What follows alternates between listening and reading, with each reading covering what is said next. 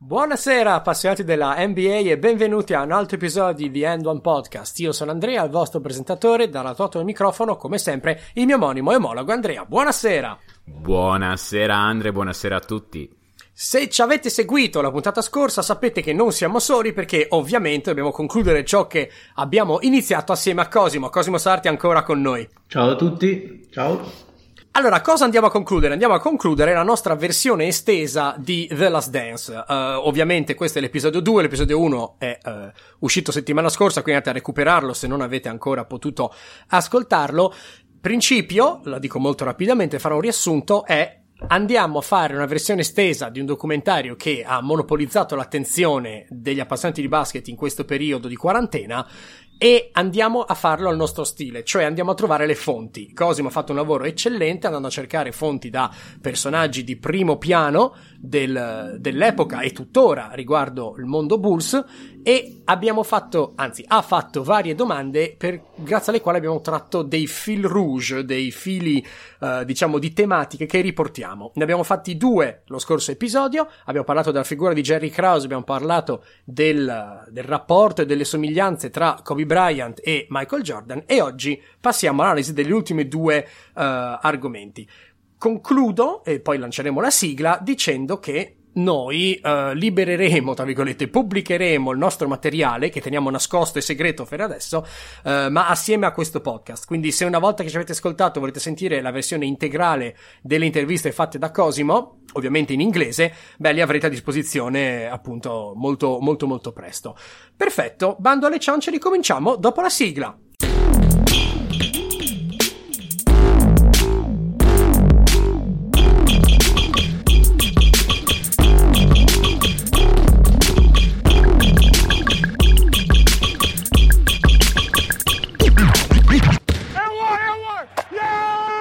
Allora, si diceva, ricominciamo, uh, ricominciamo affrontando i due argomenti che ci restano uh, da fare. Il primo è un argomento che è sì sulla bocca di tutti, sì, si conosce già, ma è stata al tempo una tra uno tra gli strumenti di questa enorme dinastia e non solo in questa qua. Si parla del triangolo. Io farò una brevissima introduzione, proprio una frase molto semplice. Andremo ad ascoltare gli interventi di Craig Hodges e di Roland Lazenby che ci hanno parlato per l'appunto del triangolo e poi andremo ad ampliare come fatto nella scorsa puntata. Uh, il triangolo for dummies, proprio come i libri con uh, la faccina stilizzata, Semplicemente è una forma d'attacco, una tattica d'attacco che prevede il posizionamento dei giocatori a formare ovviamente la forma di un triangolo, come dice il nome stesso. Cosa vuol dire? Nel lato forte, cioè il lato in, del campo in cui c'è il portatore di palla, si posizionano tre giocatori, un lungo in, in post, un'ala nell'angolo e il giocatore in punta, portatore di palla in punta, formare un triangolo. Gli altri due giocatori nel lato debole, quindi il lato senza palla, si posizionano anch'essi in maniera scaglionata per formare un altro triangolo col portatore di palla. Questa tattica qui, questo posizionamento qui permette in maniera molto semplice, ma ovviamente avendo la squadra che sa farlo, di dare l'opportunità ad ogni giocatore di vedere il campo e di poter servire tutti gli altri quattro compagni. Quindi è la, è la chiave migliore per spaziarsi in un campo nell'NBA di quegli anni lì. Adesso andiamo ad ascoltare gli, eh, gli interventi e poi approfondiremo. Well, I, I think it's one of the most interesting questions in the history of basketball. And they've changed basketball today. The question is moot because they have removed the triangle and just about all system offense from the game. But back then, it, it, set up the question of team versus Superman. When you have one of these super players, and yet you have this offense that Jordan used to complain was an equal opportunity offense, it created a real showdown and you had a, a, a, great player such as Jordan, who is loved by the world, and sort of the ethos of pro basketball in those days was we're going to give the ball to the best player, and he's going to run it right at you, and he's going to, you can't stop him.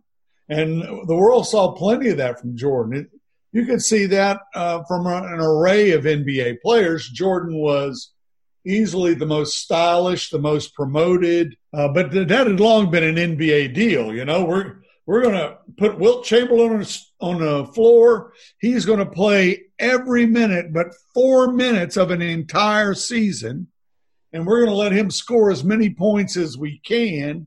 And that's how we're going to sell tickets. And so the early owners realized they had to have lots of high scoring. When George Mikan started averaging 20 points a game, everybody got excited. Oh, that was big stuff. That's like averaging 50 today, but back in the 40s. And, and that was a progression. And that's how they sold tickets in basketball. Uh, and of course, Tex Winter was a college coach. And he had an old college offense that he had gotten and the basics of from his college coach at uh, the University of Southern California.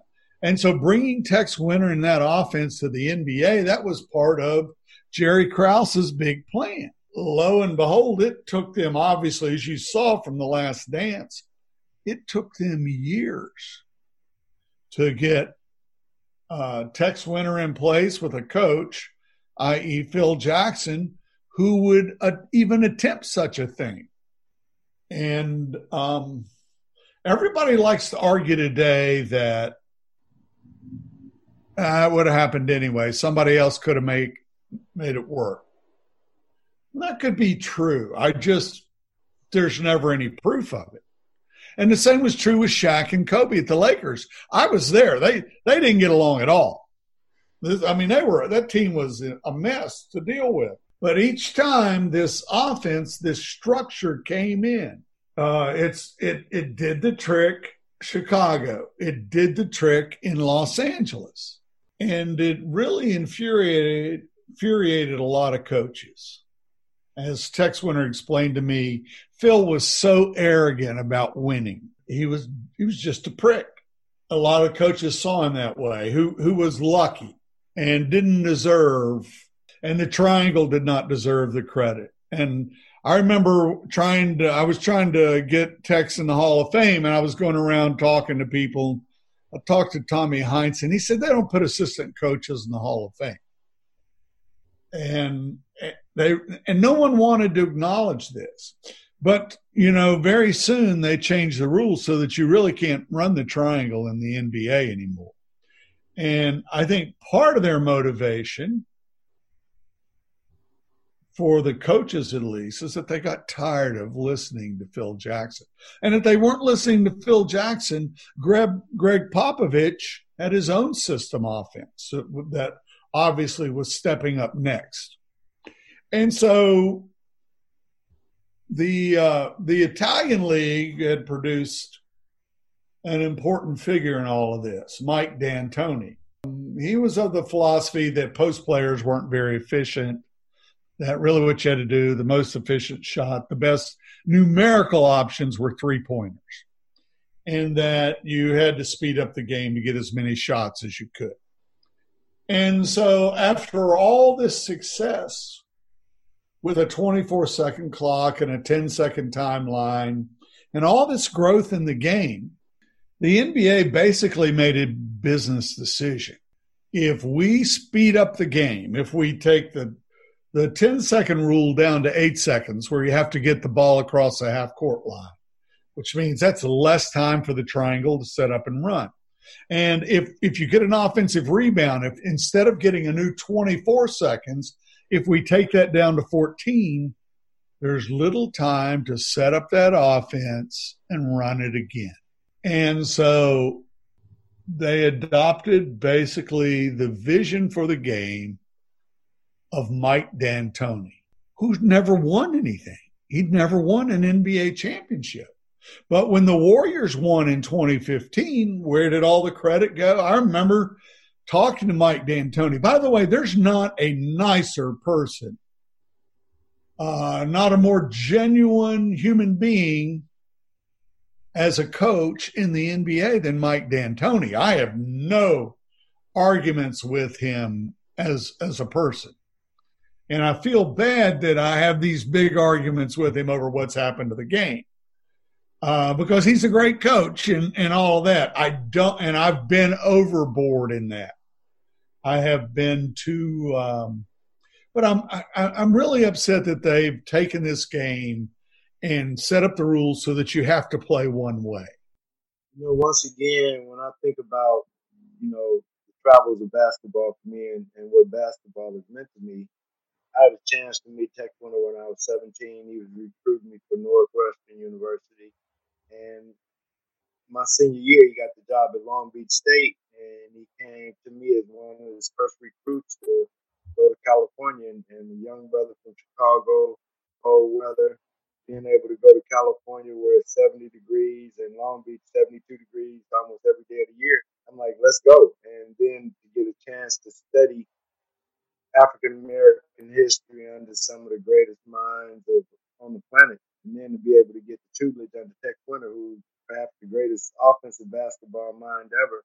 I was blessed, man. So I can't, and I continue, you know, to always give honor to Tech because, you know, the fact that he's not here anymore and people are giving so much credence of the triangle and its success to Phil Jackson, knowing that it was really what Tech Winter was able to bring to Phil that gave Phil the opportunity to win 11 championships. And that's, you know, when you look at the the game of basketball and then you look at the entertainment of basketball, it's two different things. So I tell people when you're watching the game, you're watching the final product of the entertainment piece.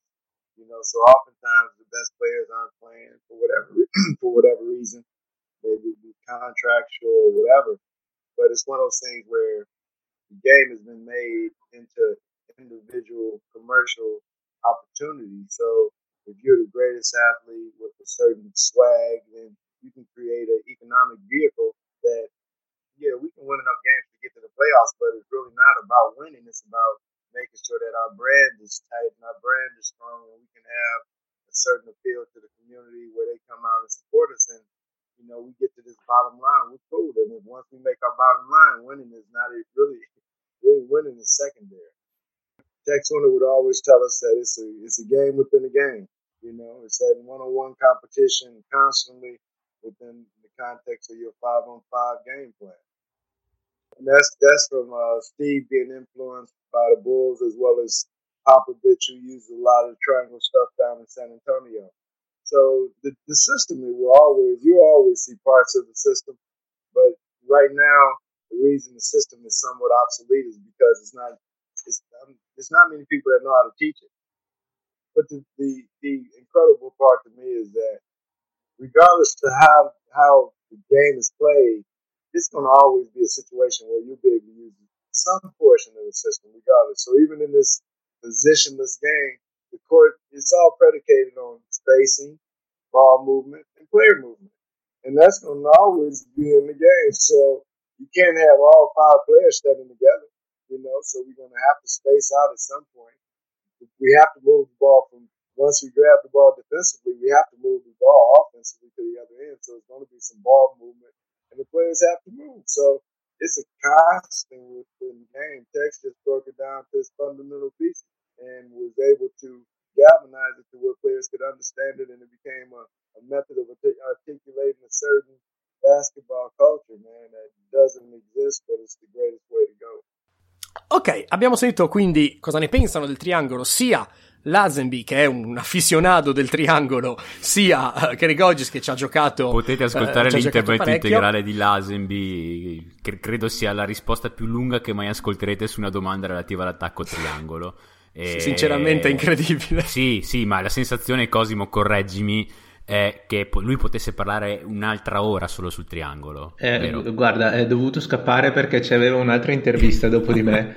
E gliel'ho ricordato io, gli ho detto scusi un attimo, non è che c'è un'altra intervista dopo, ah sì hai ragione devo scappare, va bene, quando vuoi ne riparliamo. Poi fanno no ma non interessa a nessuno, non serve parlarne dopo mezz'ora. Cioè, sì, per... sì, è vero, è vero. Grazia divina, eh, però per dire... Vero, comunque, allora, come, gi- giusto una parola da parte mia, ma, ma, ma proprio la, la, la, la brevissima introduzione, poi entriamo un po' più nella ciccia come ha detto Andre, il concetto di base è molto semplice. Vi faccio un esempio ancora più, un esempio pratico proprio di, di, di schema, diciamo, dell'attacco triangolo. Ad esempio, una guardia che effettua un passaggio ad un giocatore in ala e dopodiché effettua un taglio dal lato forte, ok? Il giocatore posizionato in post basso, il lungo posizionato in post basso, fun- forma il triangolo tra questi, tra questi tre giocatori, ok? Eh, proprio il con- ba- concetto numero zero del triangolo, o meglio, eh, diciamo schema numero zero del triangolo.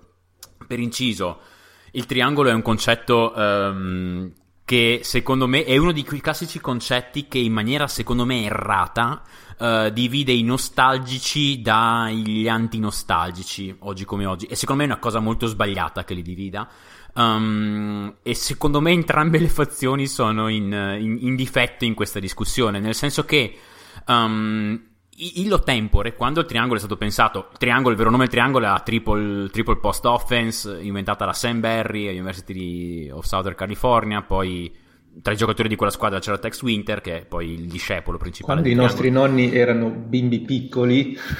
sì, esattamente, esattamente. Si parla degli anni 40. Eh, diciamo comunque allora e anche, eh, e anche negli anni a seguire l'idea di base del triangolo era, era, molto. cioè, perché si giocava il triangolo? Era molto semplice.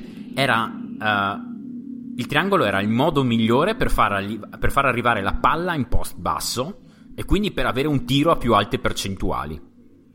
Cioè, quindi la, la, la ragione base per cui si giocava il triangolo era per avere un tiro a più alte percentuali di nuovo, se vi dicono eh, che il basket non è un gioco di numeri, è, è, è, sempre un gioco di numeri. Cioè vince chi usa meglio i numeri e chi più bravo a fare determinate cose. Illo tempore, eh, il, il triangolo serviva a questo.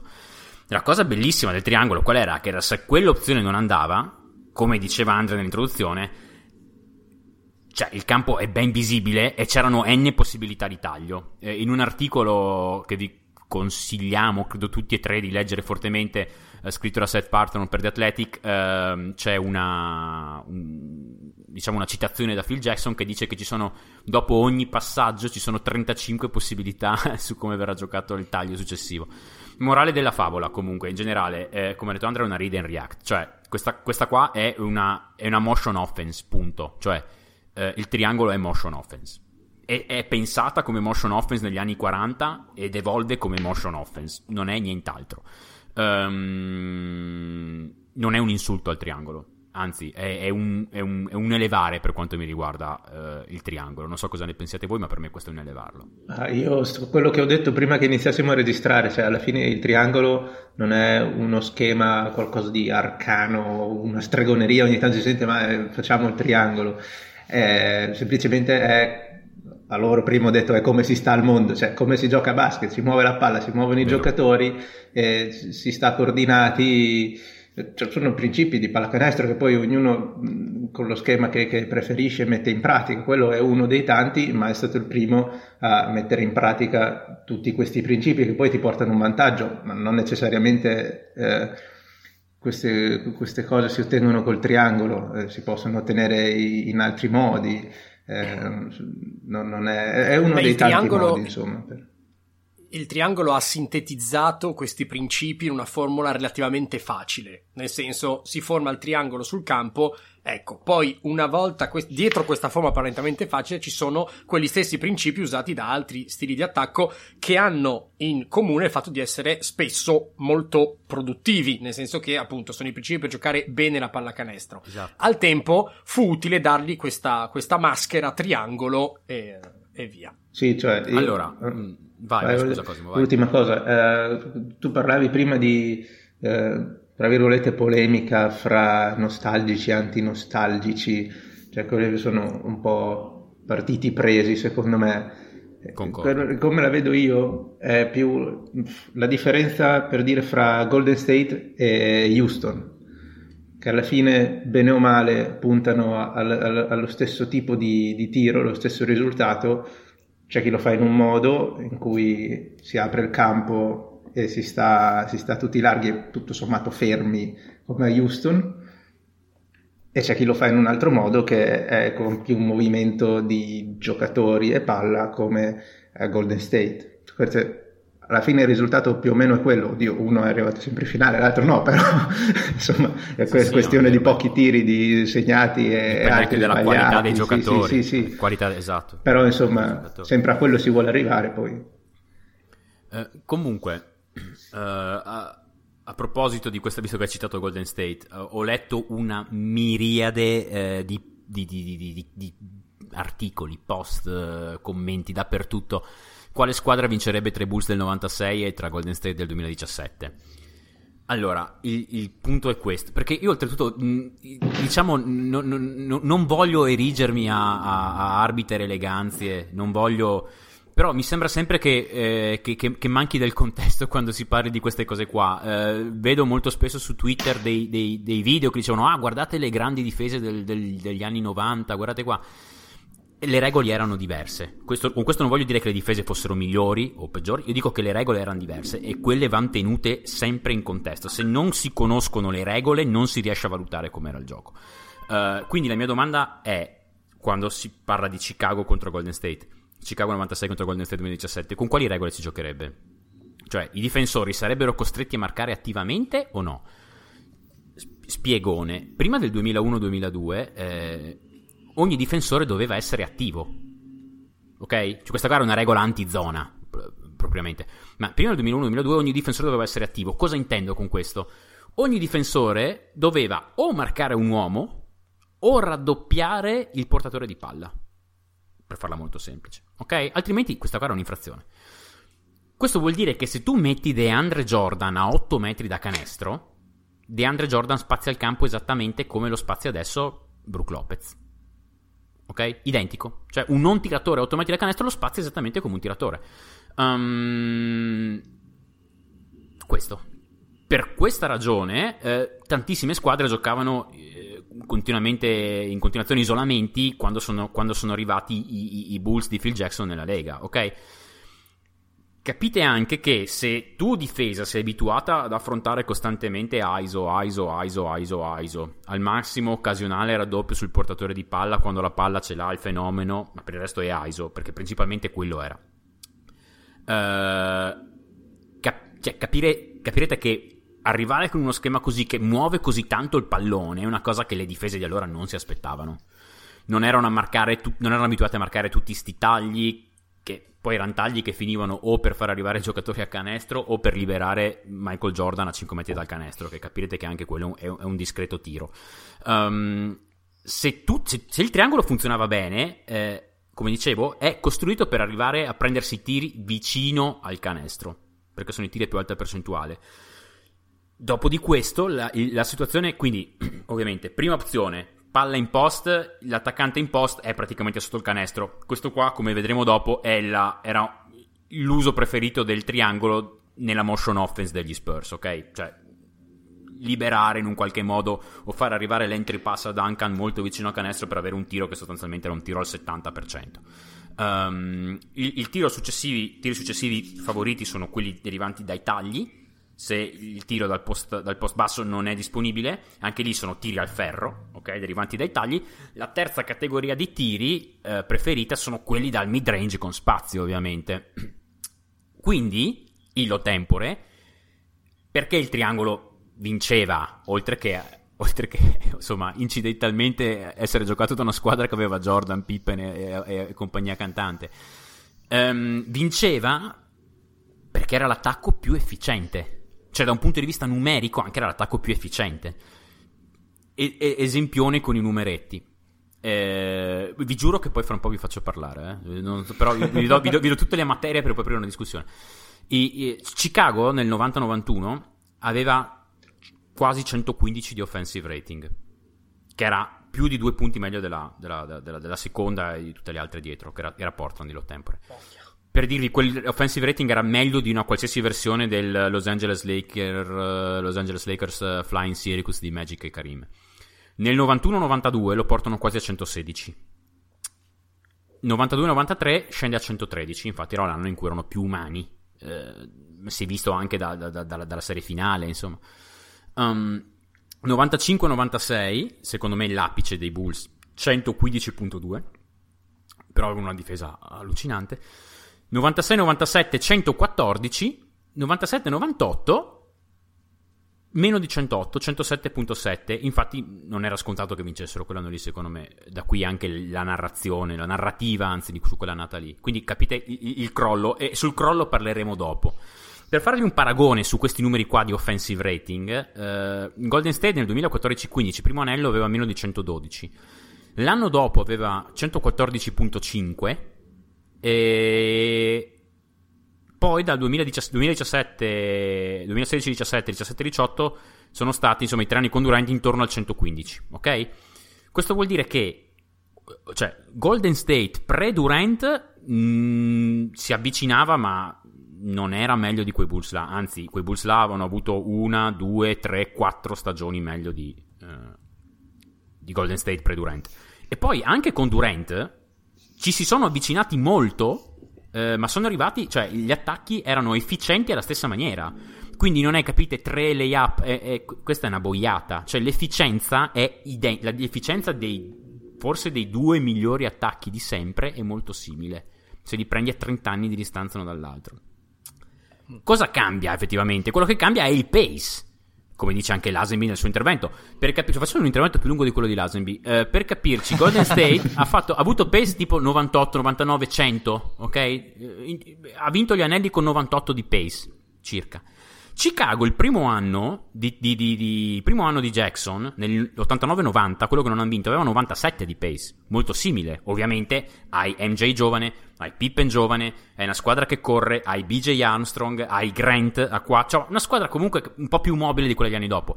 Hanno vinto i, tre, i, i primi due anelli li hanno vinti con pace 96-95, valori molto simili a quelli di adesso.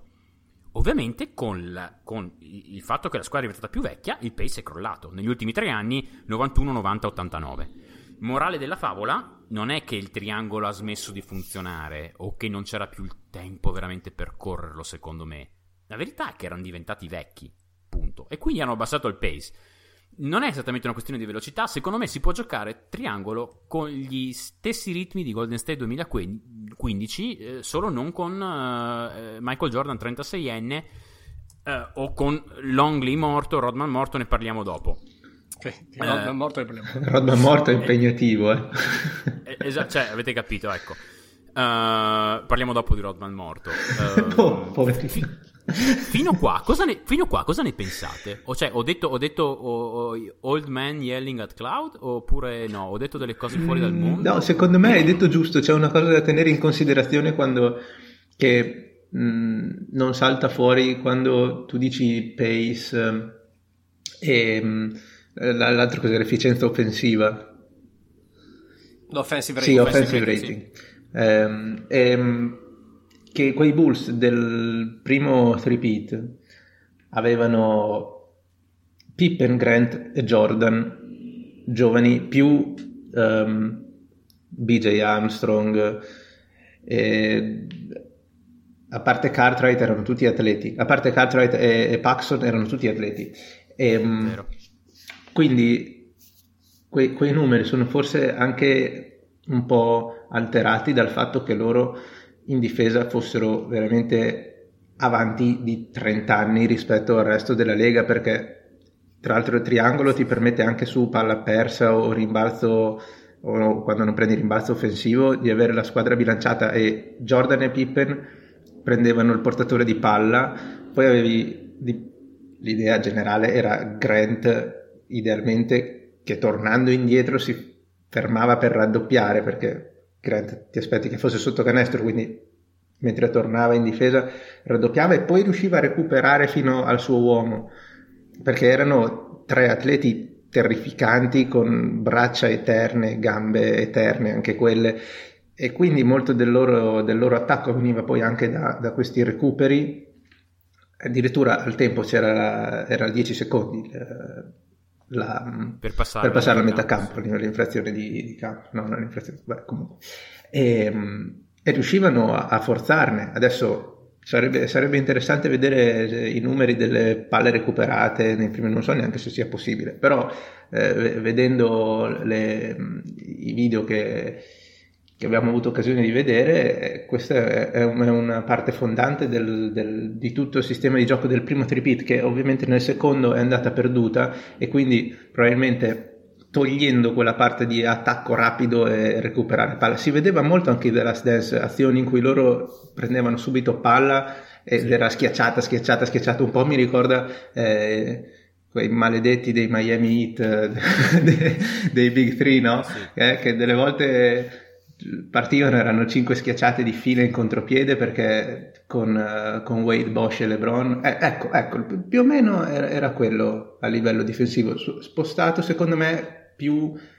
Um, cioè Wade, Wade, Bosch e LeBron operavano più in difesa a metà campo, secondo me, sulle linee di passaggio, mentre invece quello che facevano i Bulls era il concetto è quello, nel senso chiudiamo la palla e poi c'hai uno di questi treni in corsa con braccia lunghissime che va, che va a intercettare. Jordan aveva livelli di... Jordan era bravissimo nel roaming, sì, cioè, non sì, c'era sì. uno così bravo nel roaming, cioè nella difesa sganciandosi dall'uomo per così Li- dire. libera. Sì, esatto, esatto. Sì, sì, comunque il, il, il principio, bene o male, era quello e, e questa è una cosa che, che, influisce perché ti dava poi quei possessi facili e tu nel resto del tempo giocavi il tuo triangolo serenamente che come mi pare dicono anche nel documentario andava anche un po' a fasi alterne perché delle volte tutto ti gira bene, ti capisci con gli altri, vedi a ah, lui fa quello, io faccio questo, tutti amici, altre volte facevi 5, 6, 7 possessi, quelli poi famosi in cui Jackson li lasciava giocare, non chiamava time out, in cui facevano qualche fesseria e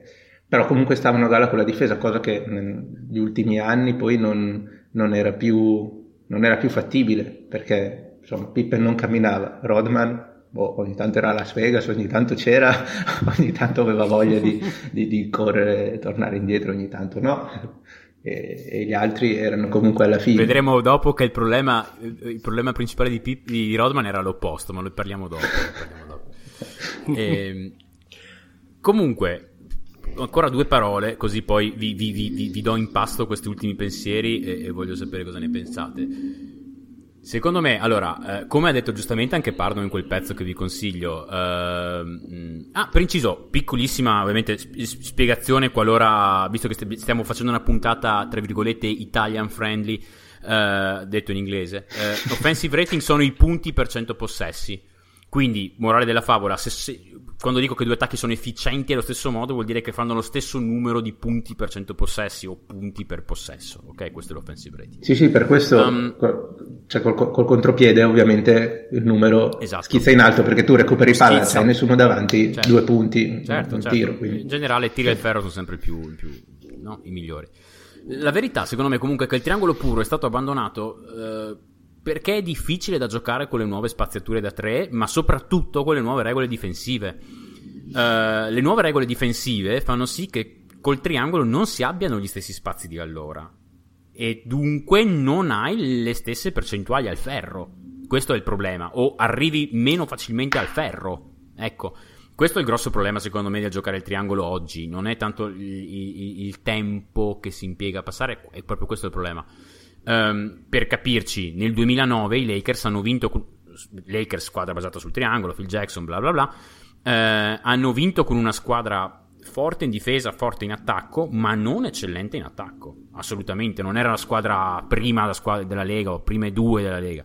Nel 2010 ancora peggio, erano quasi nella media in attacco. Erano quasi nella media della Lega. Uh, erano un attacco, mi pare, tredicesimo attacco, ora non mi ricordo esattamente, ma erano praticamente nella media, nella pancia della Lega. Erano fortissimi in difesa. Uh, tradotto, l'attacco triangolo, con molte virgolette, non è più un attacco efficiente perché non ci sono le regole difensive di una volta. L'attacco triangolo era l'attacco che illo tempore levava di più dalle scatole i long two di nuovo lo vedete nel, nel, nel, pezzo di Parno ed ecco perché vinceva. Quindi era una forma di analytics eh, sebbene molto intuitiva ok? Ma era la ricerca del tiro migliore come è giusto che, e dovrebbe essere il basket cioè non è che oggi non si tira più dal, dal mid range non è vera questa cosa. Siccome eh, i tiri dal mid range devono esserci sempre perché eh, devono essere buoni i tiri dal mid range non con sette mani in faccia. Um, Peraltro, come dice anche Lasemi nell'estratto, Golden State ha preso molto dal triangolo, San Antonio anche secondo me. Quindi fondamentalmente ogni motion offense, come dicevamo all'inizio, ha un sacco di concetti del triangolo. Quindi ricapitoliamo i titoli vinti da squadre col triangolo, con concetti fortemente presi dal triangolo negli ultimi anni. Lakers 2000, 2001, 2002, 2009, 2010.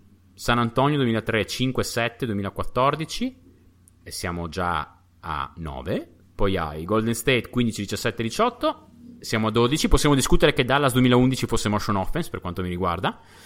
Uh, quindi fondamentalmente gli unici titoli non vinti da una motion offense negli ultimi 20 anni sono Detroit 2004 e LeBron. Che è un titolo... e, e LeBron.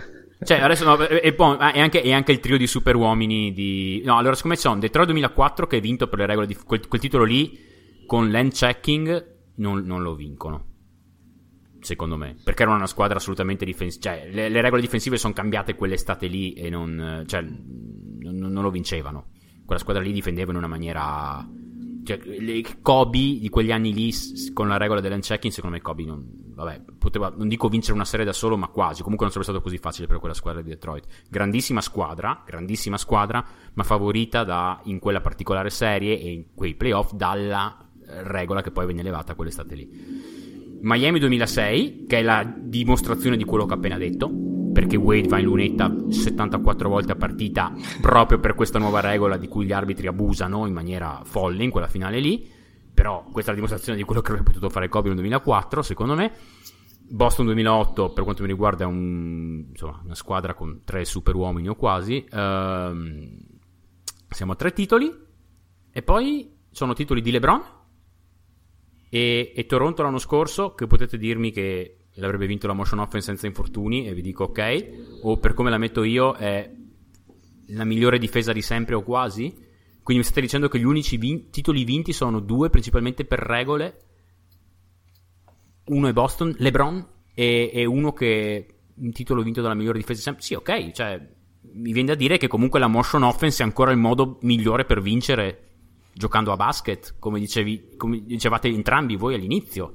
Sì, Direi cioè... che il triangolo non è morto, si è rein- reincarnato, cioè alla fine la motion offense ti fa vincere. o, o, hai, o, hai LeBron, o hai LeBron che ti rende minimamente esatto. sostenibile il fatto di piattare quattro tiratori e gli mettiamo palla in mano esatto. e vediamo cosa succede, perché già con Arden ai playoff si è dimostrato meno sostenibile e Arden è super, super, super a fare quello cioè, io... C'era Chris Paul, cosa che spesso la gente si dimentica in quella squadra lì che è andata molto vicino. Sì, sì, ma secondo me, eh, almeno di giocatori che ho visto io, eh, Arden è, a giocare il pick and roll in, in alto, in punta, è, oh, io direi che è il migliore. Cioè, non c'è... Ma il secondo è abbastanza lontano, non, perché ha tutto. Secondo me, adesso dico la mia, gli è stato mutilato il, il mid-range che potrebbe tornare utile in alcune situazioni tipo il famoso 0 su 27 perché quello era un tiro che lui prendeva a Oklahoma. Cioè, Oklahoma era, sì, veniva dalla panchina ma faceva proprio più il playmaker. E, secondo me era un po' più ovviamente meno devastante di come adesso perché è migliorato. Però quella quando cominci a tirare 0 su 27 due domande te le devi fare, magari faccio un passo avanti, magari ho finito le gambe, gara 7, insomma. Poi questa è la mia idea, ovviamente ne sa di più da, no, ne no, sa di più par- D'Antonio. Ne abbiamo parlato anche con, abbiamo, ovviamente, ma ne abbiamo parlato anche con Moda Kill di questa cosa qua, Andrea, se ti esatto. ricordi. Sì, l'ho sentito. Sì, sì, no, guarda, volevo, volevo, volevo dirlo io, proprio avevo la frase in testa, è chiaro che il... No, alla fine mi piace come abbiamo toccato, alla fine è bello perché il basket è qualcosa di, di coerente di organico e, e, par- siamo partiti dal triangolo per parlare dei principi, per parlare dell'efficienza, per parlare di, di come bisogna giocare per, per vincere, portare la palla nel cesto, cioè alla fin fine come diceva Cosimo all'inizio è come si sta al mondo su un campo da basket, questo, questo è quanto. Secondo me sono, bisogna considerare il fatto che si tende a dare, come, come si tende a considerare il triangolo una cosa totalmente a sé stante, quindi staccata dai principi di motion, di uh, movimento, eccetera, eccetera, si tende anche, secondo me, a vedere il triangolo come la bacchetta magica per tutto. Cioè, ah, guarda, sta squadra è scarsa, applicaci il triangolo, vedrai che diventa forte, che è esattamente quello che ha causato l'esperienza fallimentare di Derek Fisher, di cui peraltro parlava anche Lazenby. Cioè, il fatto che, come dicevi tu, sono cambiate le regole, il triangolo resta un compendio di principi che sono validi ma non immediati. Quindi bisogna saperlo insegnare e bisogna saperlo imparare. Non vuol dire che sia impossibile farlo, ma non è che prendi qualunque squadra, ci dici, vabbè, tu ti metti lì, tu ti metti lì, tu ti metti lì, fate un triangolo, vedrete che vinciamo tutto. Ovviamente non ha senso. Poi alla fine il basket è uno sport che si basa su due principi basilarissimi, che il primo è più sono smarcato, più è facile che io possa segnare, e il secondo è la palla va sempre più veloce dell'uomo. Quindi, qual è il sistema che porta questi due principi? Un sistema che, per, che deve far muovere tanto la palla e tanto gli uomini per smarcati. Eccoci qua, la motion offense, che sia triangolo, che sia altre cose. E come dicevate anche voi prima, il fatto che eh, squadre che abbiano vinto non giocando, ispirandosi a principi del genere, siano o estremamente speciali dal punto di vista difensivo e parzialmente, parzialmente aiutate dalle regole, o beneficiarono del cambiamento delle regole, quindi cause esogene al gioco eh, espresso direttamente sul campo dai protagonisti, oppure il resto era il fatto che ci fosse LeBron, che è testimonianza di cosa sia questo giocatore, ma qualunque squadra che abbia quattro tiratori intorno a un giocatore che non sia un LeBron o un mi aveva dirti anche un cioè nel senso Giannis. possiamo aprire la parentesi Ma Giannis poi, poi, parliamo qua, qua entriamo nel reame delle possibilità secondo me però ancora non abbiamo P- visto però capisci che devi trovarti devi trovarti un giocatore che sia una cosa incredibile perché deve avere un giocatore che sappia uno segnare da solo due che sia comunque credibile dal punto di vista del tiro perché altrimenti non funziona benissimo e anche qua possiamo parlarne ancora prima la parentesi su Giannis e di avere un giocatore che sia abbastanza forte da tenere l'attacco lanciato su di lui, che sia abbastanza forte fisicamente e performante di poter penetrare e fare devasto all'interno, andare contro un centro in maniera semplice, perché tu non hai un centro, o il tuo centro è sul perimetro. Cioè, alla fine è chiaro, se hai un giocatore che risponde a 850 caratteristiche, che è rarissimo a trovarlo, puoi permetterti di esulare da quei principi di movimento della palla, movimento degli uomini lontano dalla palla. Altrimenti, dai la palla al più forte, lo raddoppiano, lo triplicano, lui la scarica fuori a uno che sa tirare bene, sarà sempre facile, più facile, più semplice per vincere, però coraggio a trovare, a pescare un Lebron a ogni draft, perché non ce n'è. No, poi comunque, cioè... Mh mm, Bisogna vedere poi se, se, se, è sostenibile fino in fondo, perché anche LeBron è arrivato sempre fino in fondo. Poi quando in molti casi, come gli ultimi con Cleveland, era lui e quattro tiratori o insomma variazioni sul tema. Però adesso, a parte i due anni con Durant in cui, vabbè, possiamo dire che ti piace vincere facile, tra virgolette. esatto però anche nelle, nelle, due serie prima, cioè una è arrivata alla fine a gara 7, una delle serie più roccambolesche di sempre, e l'altra ha vinto Golden State, vabbè lì mancava Kevin Love mi pare, e e anche, anche Irving da gara 3. Beh, vabbè, comunque anche, il succo è quello. Ti lancio un altro salvagente. Eh, la serie contro Orlando, quella di cui Van Gandhi si, si, si, si vanta ogni volta, quella sì, 4-1. Sì, sì. Cioè, lì alla fine quella serie lì è, ti, ti spiega esattamente cosa può andare male per quel sistema lì. Cioè, se tu hai una squadra che riesce veramente a schemare, schemare che riesce a, a, a preparare schemi per difendere veramente bene tutto quello che il giocatore del sistema eliocentrico riesce, riesce a dare agli altri, e dai, fammene 50 partita. Cioè, fammene 50 partite, va bene. Cioè, va bene, vieni, vieni a me. Se riesci a giocare 48 minuti, a tirare set- col 70% al ferro per 48 minuti facendolo 50 volte a partita, bravo tu. Cioè, senso... ti, faccio, ti faccio un esempio che mi fa male al cuore. Te, te lo faccio. Eh, vai, vai, Bulls vai. 2011 sì, sì. Cioè, a un certo punto era il tiro al Derrick Rose, lo aspettavano, però è, è così perché, perché, mancava poi un altro, un altro, che potesse offrire soluzioni offensive. Vabbè, comunque adesso non, non, non divaghiamo. L'ultima cosa che non so se poi vogliamo andare avanti ancora col triangolo o, ok, o, cambi- o cambiare. Okay. Perlomeno io, io ho blatterato. Ok, ok, allora io ve la chiudo così. secondo me è anche una, cioè secondo me e non solo me, nel senso lo dice anche Phil Jackson, non è che mi sono svegliato stamattina e ho detto vado a fare il profeta su End One. E, um, è anche una questione generazionale, cioè tu hai giocatori adesso che arrivano in NBA e sanno trovare il loro posto alla linea da tre punti essere pronti per tirare, eh, quindi giocatori catch and shoot, giocatori di ruolo. Non sanno fare le cose che servono per il triangolo, non sanno farti un entry pass fatto bene in post, che tra l'altro con il fatto che adesso c'è più enfasi sul, sul tiro da tre, farlo da quel metro, metro e mezzo più indietro è più complicato perché la palla ci mette di più ad arrivare, quindi è più complicato non sanno, non sanno come muovere i piedi in spazi ristretti, perché finché tu sei alla, alla linea da tre tu devi pensare mi arriva la palla, come metto i piedi io per fare il mio tiro, per farlo bene, sei tu il canestro, bene o male. Il close out lo sai se arriva a stopparti o no. Una volta che tu sai che non arriva, sei tu il canestro. Quando tu ricevi palla nel traffico, non devi badare a te come ricevo e come tiro, devi arrivare con i piedi in un certo modo per dare il tempo ai tuoi compagni di levarsi dalle balle eh, quelli che sono in area, perché ci sono momenti in cui c'è, c'è congestione nel triangolo, no? E, ehm, per, per, proprio per riuscire a mettere giù palle e fare una giocata, non puoi arrivare come pare a te. Adesso, esperienza personale brevissima, mi è capitato una volta di andare al campetto e c'erano sti vecchietti, sessantenni, che, che giocavano. E mancava uno, ma vuoi giocare con noi? Certo che vuoi giocare con voi, vabbè, io gioco con tutti. E, ehm, e niente, questi qua giocavano un basket anni 70, no? Quindi molto zona ovviamente così. E cosa facevo io? Memore degli insegnamenti di quando giocavo a basket. Contro la zona, vengo sulla linea del tiro libero e ricevo. E poi da lì si gioca, no? E il fatto è che io, avendo giocato poi per tanti anni in un basket che, tra virgolette, è quello moderno, quello che giochi al campetto, quello che giochi in squadra, bene o male rispecchia quello che vediamo in tv, fatto male, ma è quello.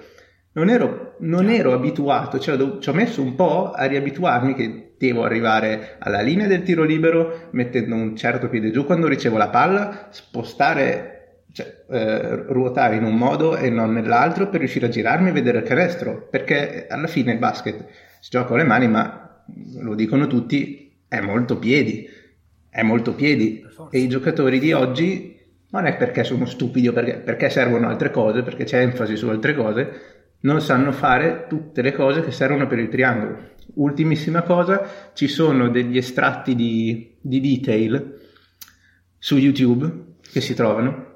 In uno di questi, Phil Jackson dice che è fondamentale, è una, un'accezione di Jordan in ala, fuori dalla linea da tre punti, è fondamentale il, il piede perno con cui arriva e la velocità del movimento che fa per dare il, il, tempo del taglio. E i giocatori di oggi non saprebbero fare una cosa del genere, che è, è una cretinata, nel senso basta che tu glielo dica, mettici due secondi, arriva con questo piede, girati, però semplicemente non, non sono, non, non, sono cresciuti in quel modo, quindi non ce l'hanno proprio dentro di, di, di fare certe cose. E questo è, è anche un motivo delle difficoltà secondo me di Derek Fisher a, a New York perché bisogna essere molto bravi a insegnare certe cose e deve esserci una base e lì evidentemente non c'era ho letto il, la, la, l'autobiografia di Derrick Rose diceva io con tutto il bene eh, devi, cioè, devi, devi, mandarmi un blocco e farmi fare un pick and roll perché io so, so fare quello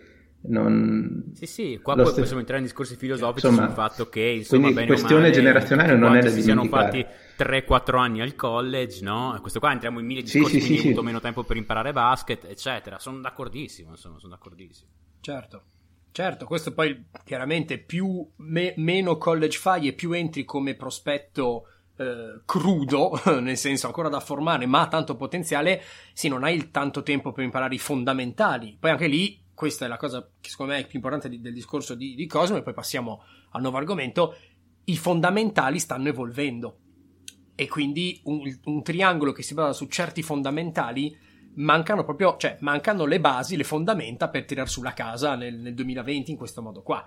Ora, ci sono modi per adattarlo, l'abbiamo visto perché appunto tante squadre l'hanno, vi- l'hanno vinta in questo modo, ma non è così una sorpresa che questo, il lavoro individuale di un giocatore non sia lo stesso 20 anni, 30 anni dopo. Quello, eh, questa è un'evoluzione per dirti la boiata, è proprio legato a quello che, detto, che hai detto tu adesso. Vent'anni fa trovare un playmaker che non sapeva fare il palleggio, arresto e tiro sulla linea del tiro libero certo. non lo trovavi.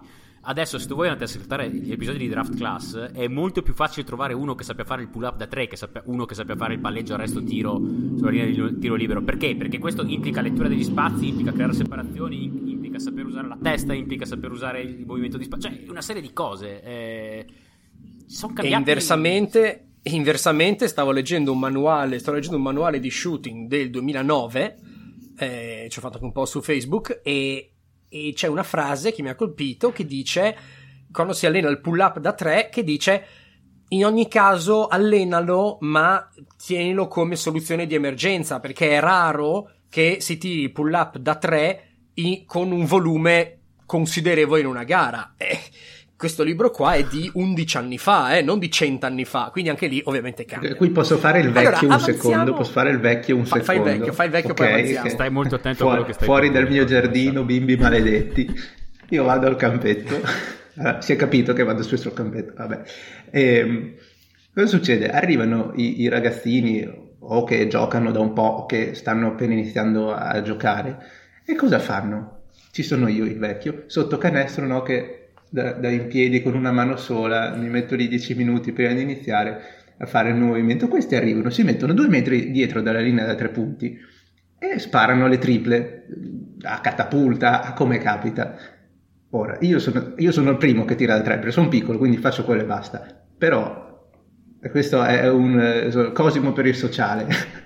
Ragazzini, cominciate, cominciate, da sotto, quando il movimento è giusto, poi dopo il mid range non lo tirate mai, fate quello che vi pare, però cominciate da sotto, perché, perché se no, cioè, smattonate e basta.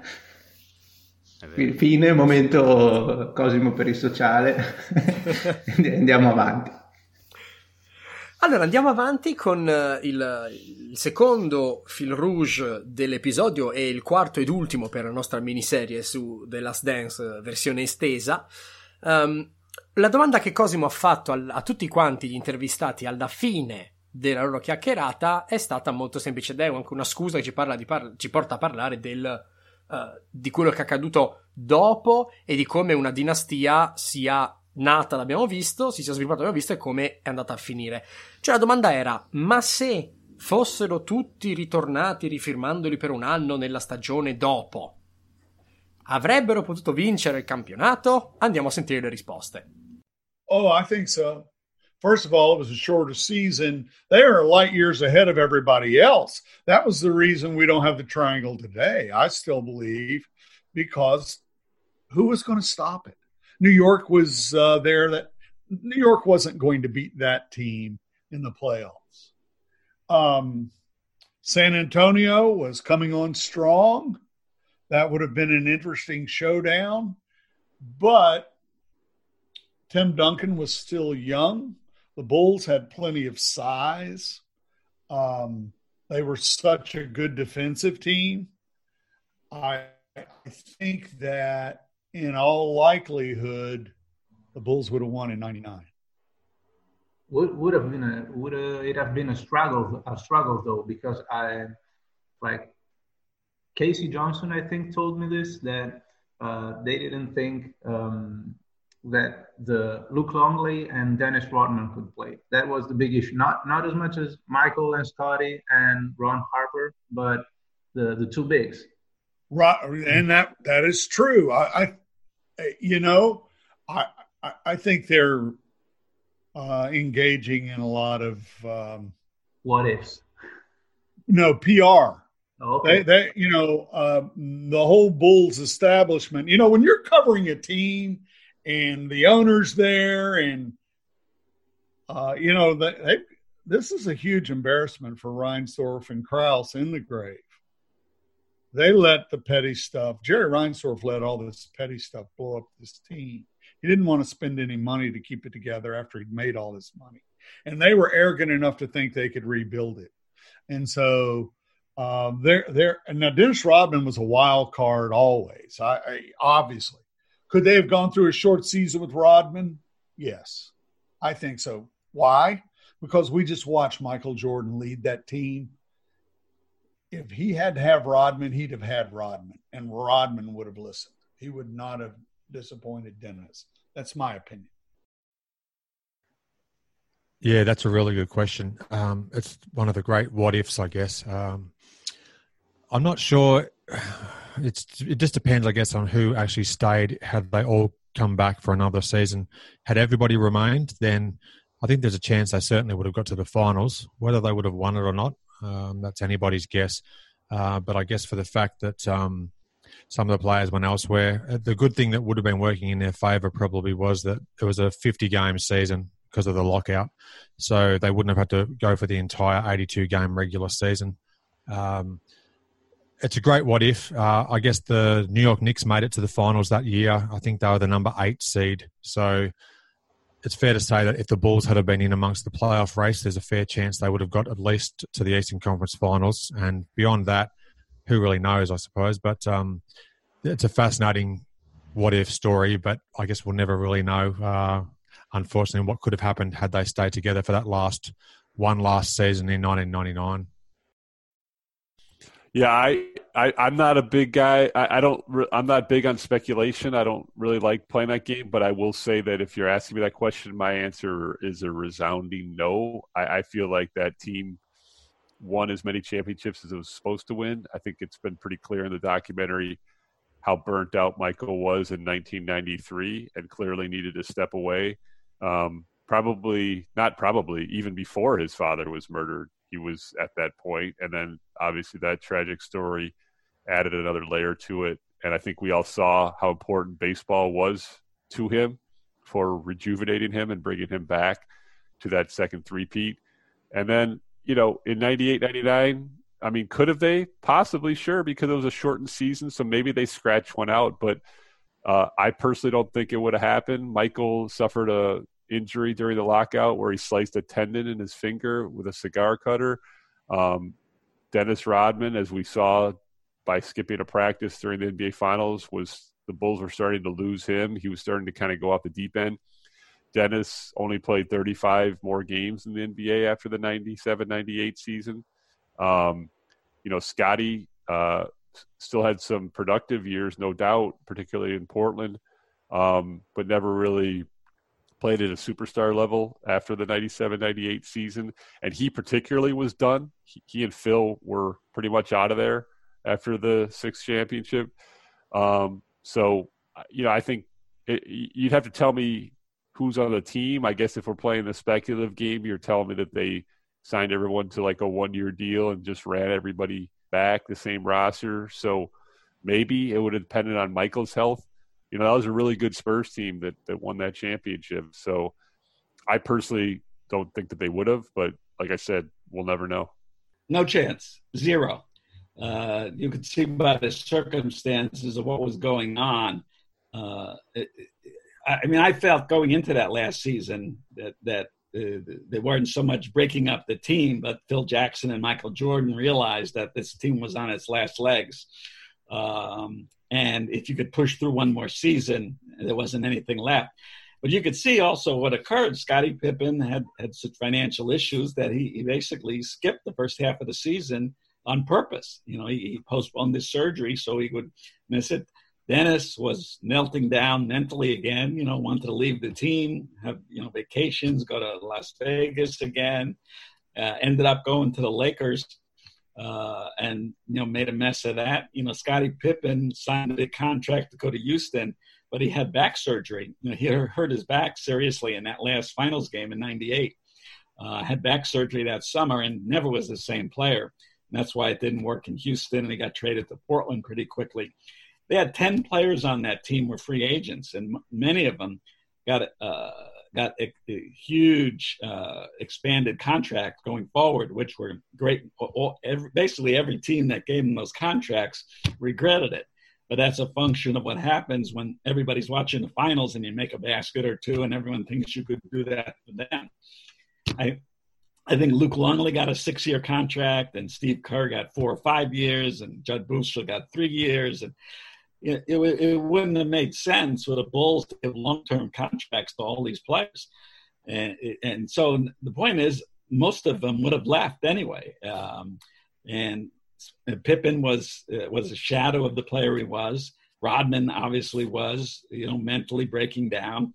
And as it happened in that offseason, Jordan suffered a serious finger injury where he had to gashed his finger uh, on a cigar cutter and couldn't grip the ball that year, and, and he wouldn't he probably would have trouble shooting.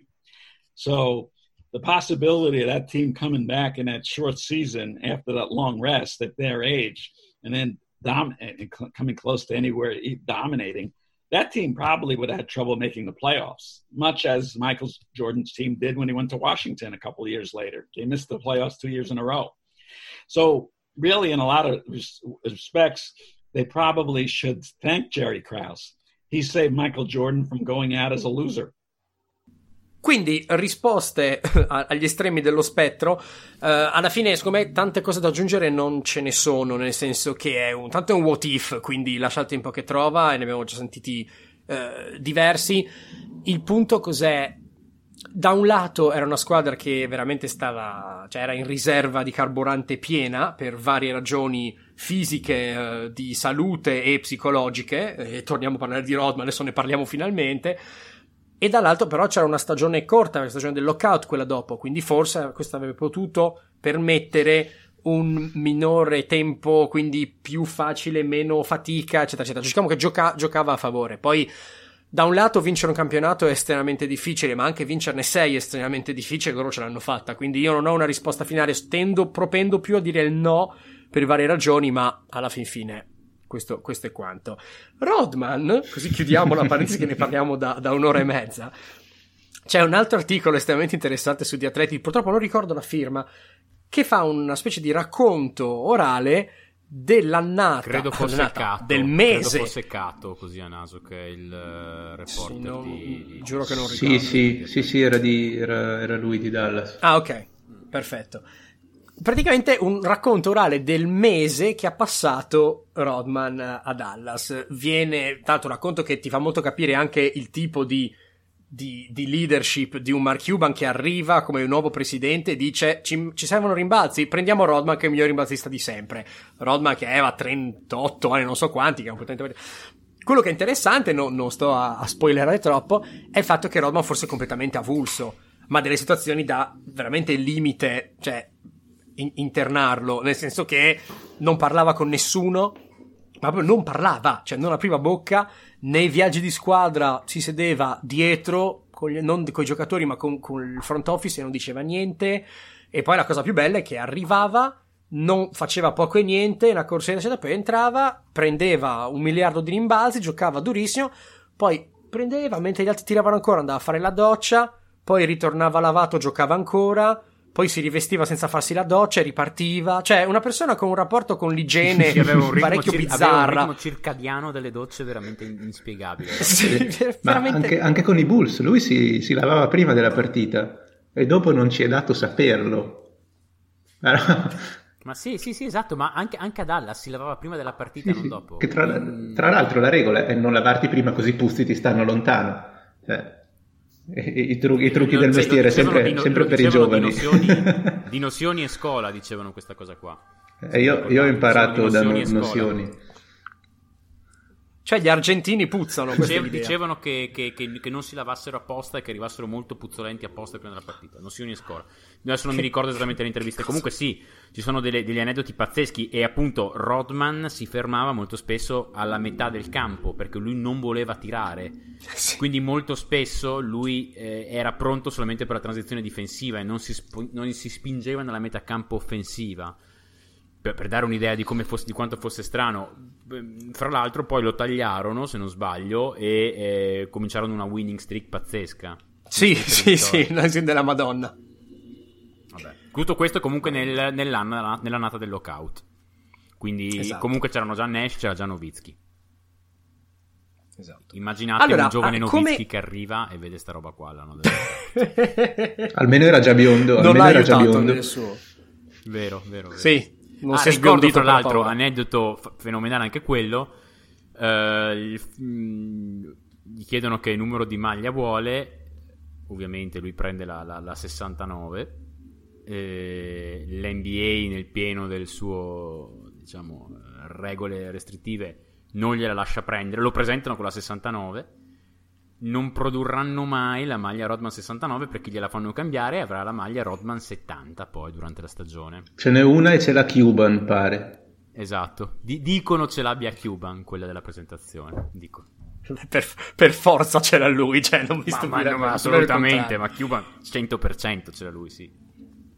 Allora, chi- chiudiamo l'episodio e la serie facendo un cerchio e come abbiamo visto in apertura del primo episodio, le trade che Jerry Krause ha fatto aspetta, per costruire... Aspetta, anzi no, facciamo le trade adesso, ma dopo voglio chiedervi, voglio farvi la domanda finale anche a voi, perché altrimenti è facile ascoltare dagli altri se vincono o non vincono, poi la voglio sentire anche da voi.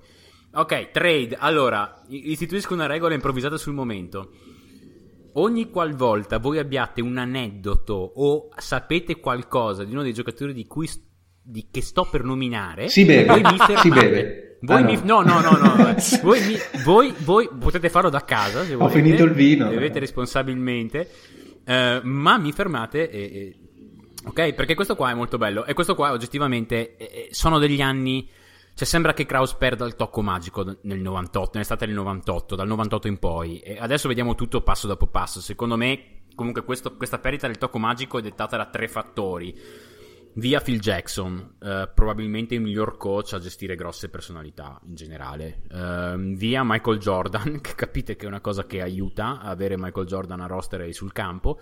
Ehm, il terzo fattore eh, molto forte eh, è il cambiamento del CBA, del Collective Bargain Agreement. Eh, so che può sembrare una boiata, ehm, ma questo, cioè l'introduzione del, del- del- del- max, del, del massimo salariale, eh, il, il fatto che tutti i giocatori firmati dovessero avere determinate garanzie o meno ha influenzato molto sul modo di lavorare di Kraus. Kraus ogni anno tirava giù di diversi, tirava su diversi giocatori dalla spazzatura a inizio anno, li prendeva firmandoli, tagliandoli prima dell'inizio della stagione. Ma un sacco, e così potevi valutare meglio i giocatori, eccetera, eccetera. Non era, eh, non era, non era questo il caso dal 98 in poi. Questa cosa viene calmierata dal CBA del 98. Eh, tra l'altro è curioso perché il, il- cambiamento nel CBA è stato alla fine figlio della spinta della crescita dell'NBA dietro Michael Jordan. Allora, si comincia. Draft 98. La prima scelta dei Bulls è Cory Benjamin, eh, combo guard da Oregon State. dove- Combo guard all'epoca voleva dire che il giocatore non era forte in quegli anni là, non come oggi. Com- Sì, esatto. Combo guard da Oregon State, fuori dalla Lega nel giro di tre anni. Poi, subito dopo, scambia Shammond Williams No. per una per Rogers, letteralmente nessuno, e una seconda che diventa Jake Voskul. Ah, l'ho sentito No, nominare. beh, Jake Voskul, sì, sì, sentito nominare, ma più che altro per il nome, perché ricorda molto Jake Veskul, Esatto. che in friulano eh, Veskul vuol dire vescovo, e quindi, ed è un modo di imprecare friulano. Comunque, eh, Jake Voskul potrebbe diventare Jude Veskul, che in friulano vuol dire appunto Giuda Vescovo, che è un'imprecazione per non dire cose peggiori, ok? Questo è il... Ehm, 98, ne parliamo dopo, avete, avete sentito gli estratti, eccetera. eh, eh, scambia Kerr per il cadavere di Chuck Person, che non giocò mai una partita coi Bulls, e per la prima del 2000, eh, che divenne Bagaric, ehm, meno di mille minuti in NBA. Fortitudino, Eh, se non sbaglio. Esatto. Forza esatto. Esatto, esatto. Esatto, esatto. Scambia Danilovic. sign and trade sc- scambia in sign and trade Langley per il cadavere di, Merc- di- di Mark Bryant, non era un fenomeno nemmeno prima. Mursep e Wells, che non misero mai addosso la casacca Bulls, e la pick che nel 99 diventerà Artest. Potrei andare avanti nel dettaglio, questi sono solamente quelli maggiori. eh. In tutto questo, insomma, questa poltiglia, eh, draft 99 unica luce, secondo me. Alla 1 e non sbaglia, perché prende Elton Brand. ehm, con la 16 prende appunto Artest, come dicevo prima. Ci sono 5 All NBA in questo draft, lui ne prende 2, uno con la 16, uno con la 1, quindi insomma niente da dire, qua viene fuori di nuovo la, la- la- visione da scout. Ehm, fa diventare i Bulls un cimitero di elefanti nel 99 rifirmando Willy Perdue, il Vanderbilt come abbiamo detto nella puntata precedente, BJ Armstrong. Eh, nel 2000 scambia Kukoc per un eh, morente John Stark, Bruce Bowen, eh, Bruce Bowen scusate, e una prima. Ehm, qua adesso negli ultimi, gli ultimi due anni è proprio inizia veramente avete presente le cimici girate con la, con la- con la- con la schiena stesso identico un numero di mosse eh, senza senso inanellate. Draft del 2000 è, draft del 2000 è un film dell'orrore. Ehm, alla 4 prende Marcus Pfizer alla 7 prende Chris Mim che poi scambia per Jamal Crawford alla 24 Bagaris di cui parlavo prima poi ha tre scelte 32, 33, 34 e le tiene tutte e tre. Prende Guiton, che non so chi sia, Gaiton, non so, aiutatemi, non, non ho idea. Scrive Louis Guiton. Probabilmente. Sì, esatto. Il, il, il the School di cui sopra. E El Amin, che non so chi sia El Amin. eh, cioè, e ne tiene tutti e sei. Tiene sei rookie, tutti e sei li tiene. Ma Tutti e sì, sei. trust the E poi, process.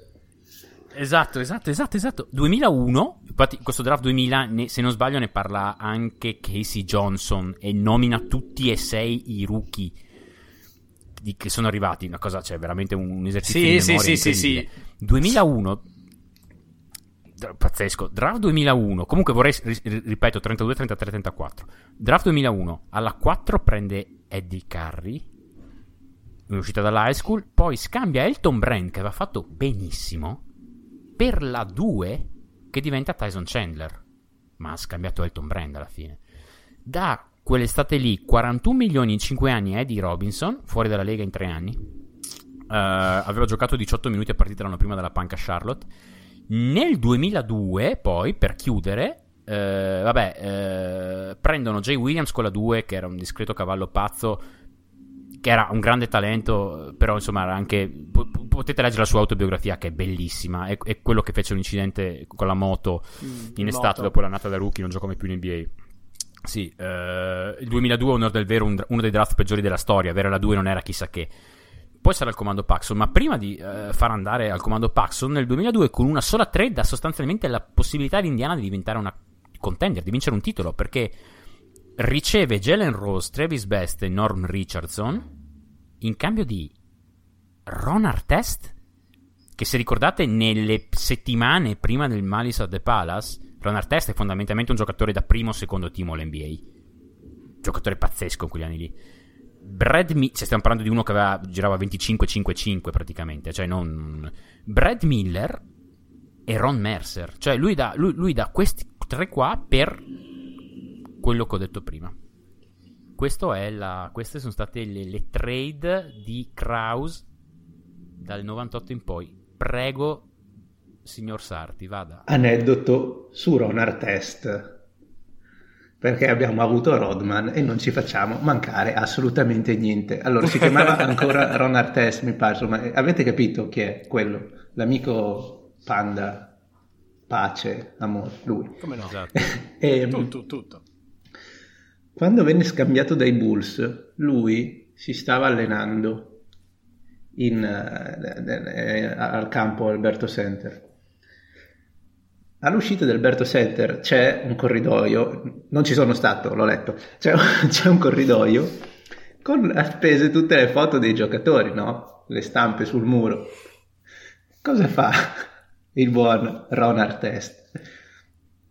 Gli dicono, ah guarda sei stato scambiato, lui non parla neanche con i giornalisti, mi pare che lo raccontasse Casey Johnson in un articolo questo, prende, va al muro, strappa la carta da parati con la sua faccia, la arrotola e va via con quella. Un eroe. È bellissima questa E cosa, non tanto, sapevo, non serve, tanto non gli serve più, dicendo, tanto non gli serve più. Bello quasi come... Vi siete persi prima perché purtroppo il podcast ha dei limiti, quindi non avete visto Andrea che fa la cimice sullo, Esatto, sullo esatto. schermo. Ho, Se ho avete- fatto anche il movimento, ho fatto, ho fatto il movimento se- con la manina. Se avete così sentito risate era per quello, era perché c'era un Andrea che faceva la cimice. Stavo cercando di... Ma anche, eh, facevi tu Andrea adesso anche? Sì, Ah, sì, allora, e cimiciando Tutti e due, insieme. esatto.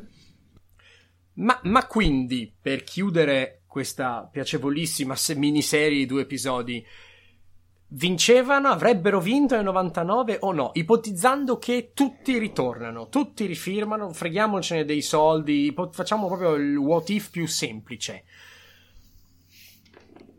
Per me, io lo dico, per me no. Per me no, per me no, e non sto neanche a guardare gli avversari, ma perché secondo me c'è un livello, cioè come, ne- come negli anni precedenti al primo ritiro di, di Jordan, vedevi che era veramente livello burnout, n- non mi stupirebbe fosse arrivata una spe- cioè c'è un momento in cui secondo me vincere il campionato è più un sollievo che altro. E lo abbiamo visto benissimo nel- nella serie, lo abbiamo visto nelle interviste dette ai- agli Warriors dell'ultima vittoria, eccetera, eccetera. Secondo me quel punto lì è stato raggiunto col secondo tripit. Chiaro che l'idea era proviamo a vincerne 7 su 7 in finale, andiamo a scomodare i giganti degli anni 60. Però secondo me c'è quel senso di ne abbiamo fatto uno, ne abbiamo fatto due a posto. Non, non lo so. Jordan avrebbe trovato ovviamente la, il modo per, per spingere. Pippen avrebbe trovato il modo per spingere se la schiena glielo permetteva e non è assolutamente garantito. Uh, però non, non, io non vedo, non vedo la. cioè, tro- troppa stanchezza, secondo me. Troppo, troppo stanchi per, per andare a prendersene un altro. Cosimo? Eh, allora, io posso dirvi che poi sentirete nelle, nelle interviste integrali in inglese. Il succo è. Chiedo a Sam Smith Ah, ah, ah, no, no, non è possibile, avrebbero, non sarebbero neanche andate ai playoff. Casey Johnson un po' più pacato, ma bene o male il succo era quello, anche perché Jordan si fece male tagliando un sigaro, si, si, è, si è, rotto, Jordan si è tagliato un, Jordan un, tendi, tagliò un tendine, il, ten, del, del, il tendine del pollice, esatto, se non sì, erro, o dell'indice. Del pollice e dell'indice, insomma, mano che tira, può tornare utile. Arrivo sì. a, a Lazenby, sì, vincevano. per cui boh, io mi fido di tutte queste persone con, con tutto il mio cuore eh, perché ne sanno più di me. Eh, pff, non lo so, io la mia idea è anche che è, è più bello così. È più bello così, tipo esempio calcistico, Murigno che se ne va nella notte di Madrid. Hai vinto, te ne vai. È anche, è anche secondo me, qui io la butto lì, fa parte di, questo mi pare lo dicessi con Sam Smith, può essere, prima insomma dopo avete le interviste, fa parte di tutta la, la, leggenda, insomma un po' di Jordan, che è quello che lo, lo fa essere in cima alla piramide.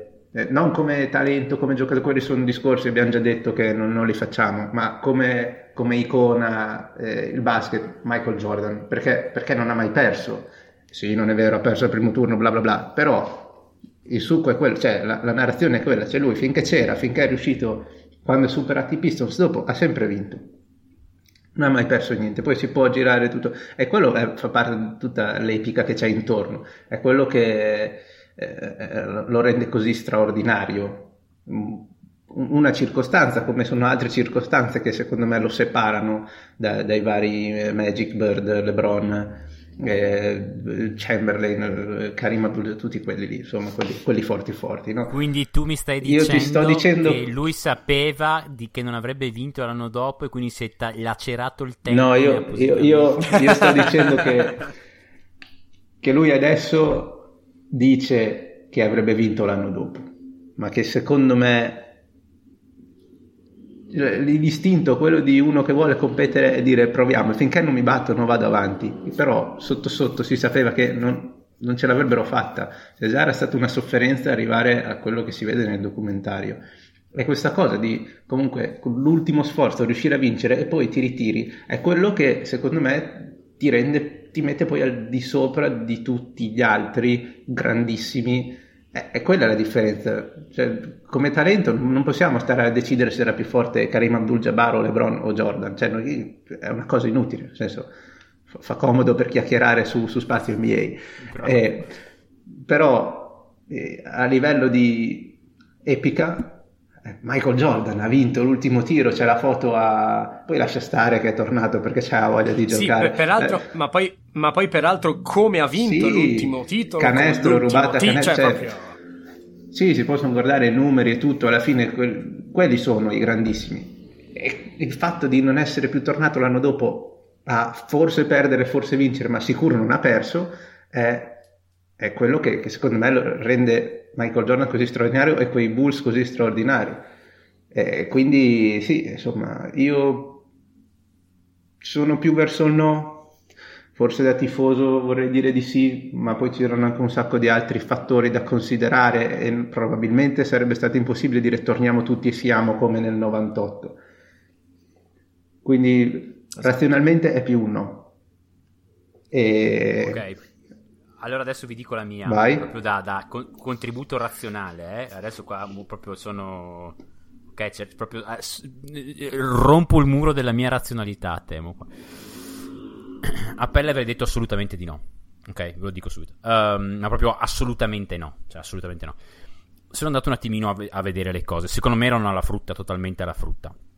Totalmente. Rodman era bruciato. eh, Longley era bruciato. Cioè, non, non ce la facevano più. Eh, andatevi a leggere per inciso quello che dice. Eh, Kraus ehm, nell'articolo pubblicato da Casey Johnson relativamente Sì. al meeting che hanno avuto a luglio con eh, lo staff medico. Ok, Pinze comunque, Quindi- perché come dice Lazenby, cercano un po' di lavarsi le mani per il fatto di aver comunque Certo. distrutto.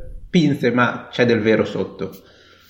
Certo, certo, certo, assolutamente. Sì, sì, sì. Come, come al solito, qua, secondo me la verità la si ottiene intersecando le diverse versioni. Sono d'accordissimo. Quindi io di, di mio avrei detto sono la frutta, assolutamente no. Ma ora vi sorprendo. Tutti, secondo me, potevano No. uscire dall'est. Secondo me Mm. potevano arrivare alle finals, ve lo dico, perché io sono andato a vedermi un po'. L'Est non aveva, non aveva... Cioè, poi secondo me alle finals arriviamo avrebbero preso le pere eh, da, da San Antonio. Però, però potevano uscire dall'Est. Non aveva, non aveva... Era un'annata molto più debole degli altri anni. Cioè, eh, Miami aveva, per dirne una, Miami aveva 5... io torno sempre ai numeri. Al, al mio amato net rating, che alla fine è... eh, cioè, ridi e scherza, è qu- differenza di punti eh, fatti per possesso, differenza di punti subiti per possesso. Questo è. Uh, Miami aveva 5.8 di net rating, Indiana 4.3, di, cioè queste qua le migliori a destra, vi sto dicendo, nell'anno del lockout. Uh, Miami 5.8, Indiana 4.3, Detroit 3.9, Atlanta 3.4. Per capirci, le tre migliori dell'anno prima erano Chicago 7.9, Indiana 6.8, Miami 5.5. Quindi viene, viene meno Indiana, Indiana crolla che Indiana è quella che gli ha dato, l'unica che gli ha dato fastidio l'anno prima. Indiana crolla. Eh, il primo turno Pistons va contro, i Pistons vanno contro, contro, contro gli Hawks. Quindi la, la- la- la terza e la quarta sono contro una contro l'altra. Miami va fuori per una serie senza senso al primo turno contro New York. New York a cui entra tutto in prima serie. Quindi la più forte adesso va fuori al primo turno contro New York, che è l'ottavo seed, se vi ricordate. Ottava posizione. Vai, vai. New York, adesso io lo faccio apposta perché Andrea ha parlato male di Thibodeau su Twitter oggi. Thibodeau No, no, era aspetta, assistente aspetta, aspetta, ti, ti fermo. Va- no, ti fermo. Allora fammi finire, solo- poi rendi su Twitter. No. Vado. No, non Vai, era su finisco, non era finisco. su Thibodeau, era solo per infilarcelo, era, era su quei Vai, Knicks, vai, allora. per, per mettere nel contesto della stagione accorciata. Thibodeau, assistente a quei Knicks, ha fatto, ne ho parlato anche la settimana scorsa, ehm, un'intervista con, eh, con Vosge, dove praticamente ha detto che il fatto della stagione accorciata ha un po' scombussolato davvero tutta, soprattutto la Eastern Conference, perché loro erano ottavi, ma in realtà per gran parte della stagione, e se vai a vedere i numeri delle partite giocate, erano stati senza Sprewell, Alan Houston e mi, mi pare Camby può essere che si fosse fatto male, insomma adesso se avete modo di verificare ovviamente non l'ho fatto, volevo solo parlare di Tibodo, però eh, quindi c'era anche questo fattore nel senso di un po' di rimescolamento, squadre che affrontavano in modo diverso e, e sono venute fuori cose strane come i Knicks ottavi che hanno battuto eh, i- la, squadra- la prima squadra che era Miami mi pare Sì, eh, esatto, ok, quindi esatto, anche i esatto. Bulls ci sta che avrebbero potuto eh, passeggiare per la regular season e far saltare fuori qualcosa. Non è una cosa folle che sta dicendo, nonostante l'abbia posta così. No, no, so- no, ma infatti, ma poi, cioè, io sono, non sono un, un, un- una- un adoratore di Jordan, eh? Cioè, io sto cercando veramente di essere razionale, non sto sparando. Eh, Sto dicendo che è rimasta indiana dopo il primo turno, praticamente, di squadre veramente un po' sopra la media, ecco, mettiamola così. Eh, Indiana era una squadra un anno più vecchia, ed era vecchiotta come squadra rispetto all'anno prima. Le Eastern Conference Finals era una, cioè New York anche di cui ti ho parlato era una squadra fisica, ma era arrivata lì abbastanza per caso. Cioè, in, in New York, probabilmente senza il gioco da 4 punti di Larry Johnson in gara 6, adesso che vado veramente a memoria, non, non- non- gara- non mi ricordo, gara 5. Non ci arrivano, il famoso tiro da, il gioco da 4 punti di Larry Johnson contro Indiana. Non, non- non- non ci arrivano nemmeno alle finals. Non ci arrivano nemmeno alle finals. Quelli erano una squadra di, di cagnacci, ma non era una squadra da finals, oggettivamente. Secondo me Chicago cioè un solo Jordan con pezzi attorno, perché se hai Jordan metti pezzi attorno, arrivano alle finals. Il problema sono state le finals, cioè eh, San Antonio era una squadra pazzesca. Um, sweep ai Lakers che dall'anno dopo avrebbero iniziato a vincere e non avrebbero più smesso. Quindi sweepati, 4-0, primo turno, via. Kobe, Shaq, preso, messi in un sacchettino, buttati via per inciso, l'anno dopo eh, escono contro, contro, contro, i Lakers eh, perché Duncan ha il ginocchio distrutto, ma non per altre, per altre, ragioni, ok? Tra l'altro, questo qua è anche una delle ragioni per cui poi Duncan va a fare il meeting con Orlando e sta per firmare per Orlando, mm-hmm. perché Duncan ha il ginocchio distrutto e l'hanno fatto giocare sul ginocchio distrutto. Ok, questo è un altro discorso. Era una delle ragioni, ok? Um, S- comunque, sweepata uh, i Lakers, sweepata Portland, che l'anno dopo avrebbe dato filo da torcere ai Lakers. Sarebbero usciti solamente in gara 7, la famosa gara 7 della Liup di Kobe a Shaq, rimonta da meno 17 se non erro, que, que, que, que, quei mm, Trailblazers là. Um, vabbè, eh, morale della favola. Quell'anno lì eh, San Antonio aveva più 9 di, offensive, eh, di, di, di net rating, scusate. Spurs andavano, gli Spurs andavano pianissimo, avevano 86 di pace, avevano una difesa pazzesca. Ricordiamo che avevano super mega peak Team Duncan, che era one man defense, e avevano David Robinson ancora. eh, oltre a una squadra di cagnacci sul perimetro. Eh, onestamente, non credo che una Chicago in quello stato avrebbe battuto San Antonio. Non dico che c'era una possibilità dello 0%, dico che sai, comunque era una squadra che arrivava per la prima volta alle finals, il miglior giocatore era un sophomore, cioè, tutto vero. Però secondo me era una squadra di un altro pianeta, quella San Antonio lì, con un giocatore di un altro pianeta, perché quel Duncan lì era di un altro pianeta.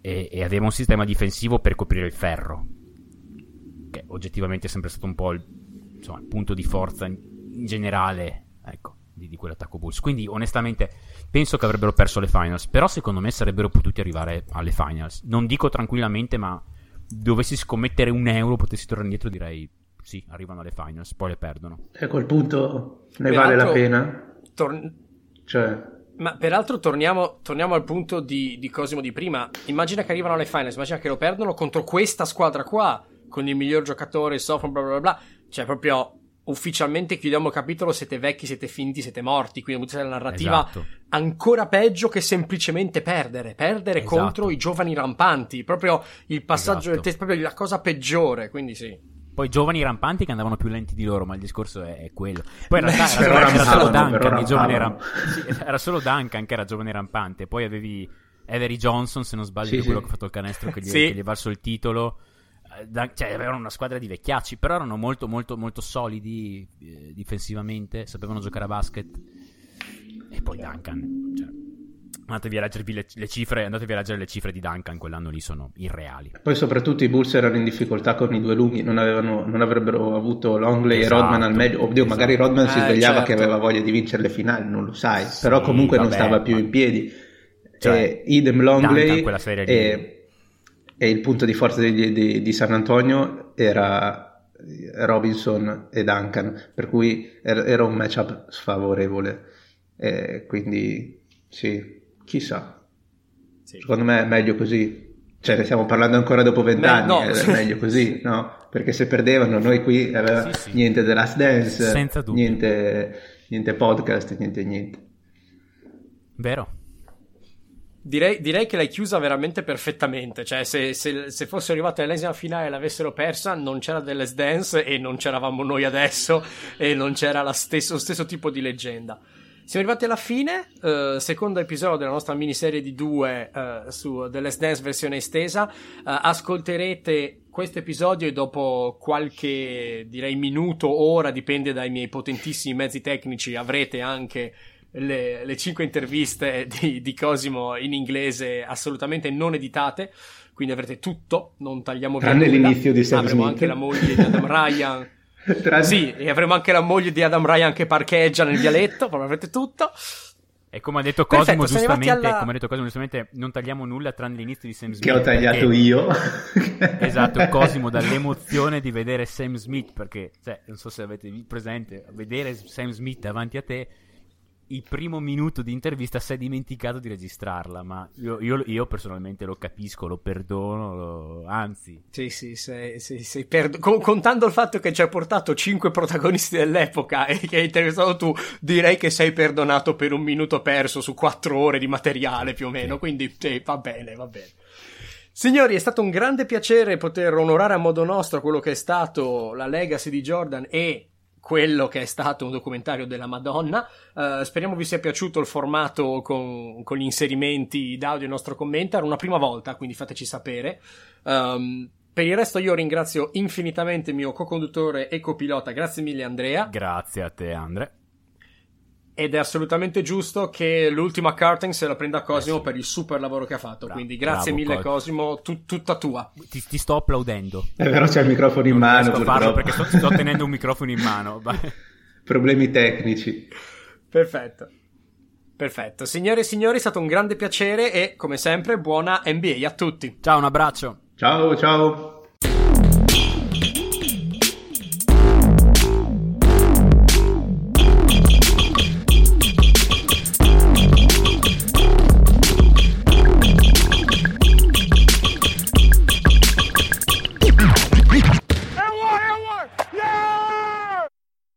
HIV is still an issue in Montgomery County. The more open we're able to talk about HIV, we treat it like any other health prevention. PrEP stands for pre exposure prophylaxis. People who are not HIV positive, who may be at high risk for contracting the disease. This is a good choice for you. It's just a way for you to sort of take control and say, I'm going to do this to protect myself. Do it for them, do it for you, Montgomery County. Learn more about PrEP, the HIV prevention medication. Visit doitforumc.org.